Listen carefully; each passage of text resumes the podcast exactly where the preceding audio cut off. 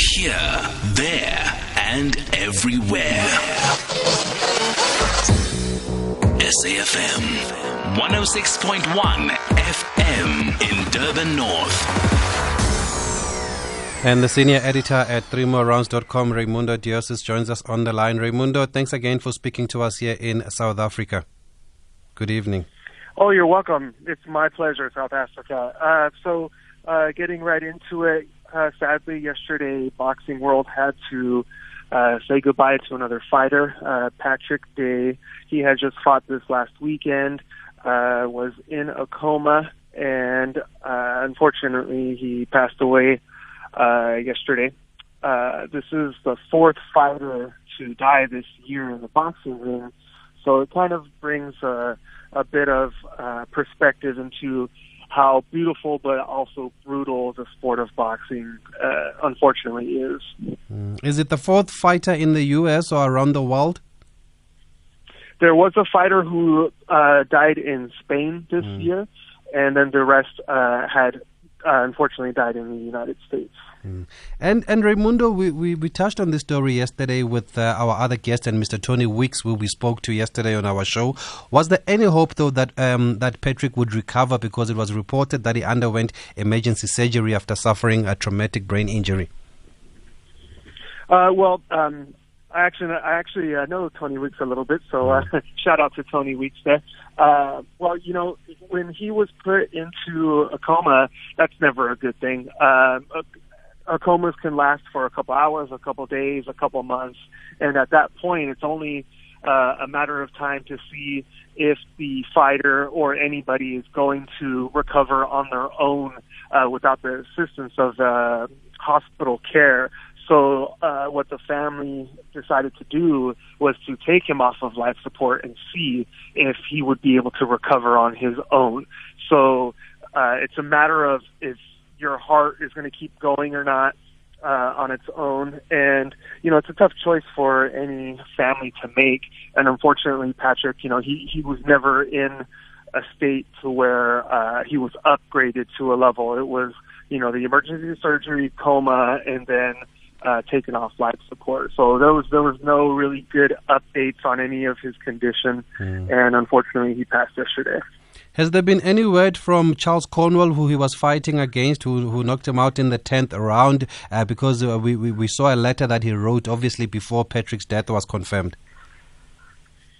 Yes, uh, I believe he's taken to social media once again to express his condolences, as has uh, many people throughout the boxing community and, abo- and throughout the boxing world. It's really something that uh, boxing, uh, the boxing world in general will Uh, kind of come together and, and, and provide support to any fighter who's, uh, you know, tragically died in the ring. Mm.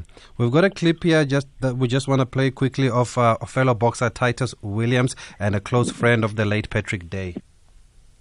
I was, you know, heartbroken. I was crushed.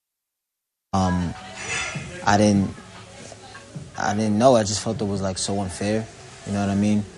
But um, you just don't know how to react. It's a, it's a very sad day, um, not just in in boxing, but just in the world. We lost a really, really good, a good man, a great young man with, with a bright future. Um, just such a positive soul every every step of the way. I've known Patrick since he was about sixteen, fifteen, sixteen years old. Um, we came up in the amateurs together, and he's been the same ever since I met him. What are you going to miss most about him? His presence, man.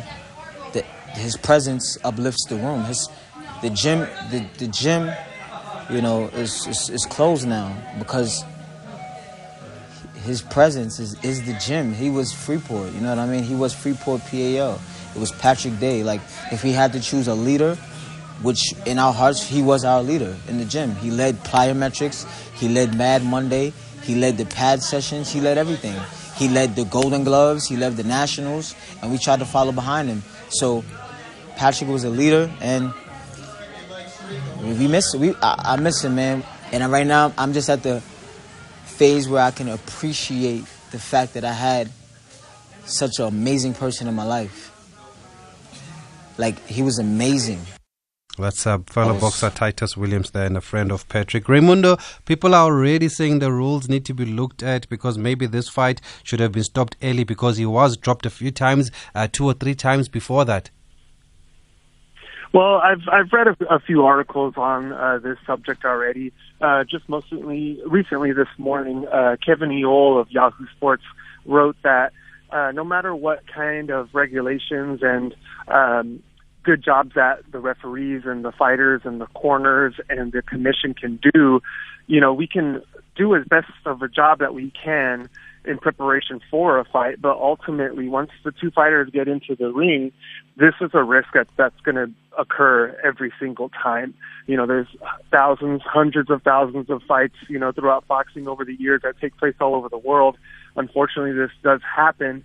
And, you know, no matter what restrictions or, or preparations we can make, we're going to end up with these results, you know, just due to the brutality of the uh, type of sport which we all love and, you know, uh, continue to support. What I really want to bring light to is the fight previous to this fight.